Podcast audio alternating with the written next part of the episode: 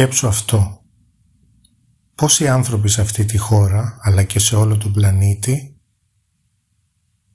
που δεν είναι καλά και θέλουν να φτιάξουν το σώμα τους ή ονειρεύονται μια καλύτερη ζωή από αυτή της οικογένειάς τους και των ανθρώπων του περιβάλλοντος, με άλλα λόγια ονειρεύονται οτιδήποτε ξεπερνάει αυτό που έχουν μάθει από παιδιά και βλέπουν γύρω τους, είναι διατεθειμένοι να ξυπνούν κάθε μέρα και να πηγαίνουν στο γυμναστήριο, σε μια σχολή ή την πρωινή διαδρομή με τα πόδια για φυσική κατάσταση και να υποβάλουν έτσι τον εαυτό τους στη συνεχή αντικσότητα κόντρα στη συνήθεια και στις ανέσεις με συνέπεια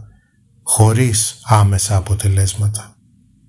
Θα έλεγα ότι μάλλον λιγότερο από το 5% των ανθρώπων είναι πρόθυμοι να το κάνουν αυτό. Βλέπεις η αλήθεια είναι ότι όταν ξεκινάς να αθλείσαι ή πηγαίνεις κάπου για να μάθεις κάτι σημαντικό για σένα, για να επισκευάσεις το σώμα σου ή την διάθεσή σου με χορό, είτε πηγαίνεις το πρωί είτε πηγαίνεις το απόγευμα, δεν πρόκειται να δεις άμεσα αποτελέσματα.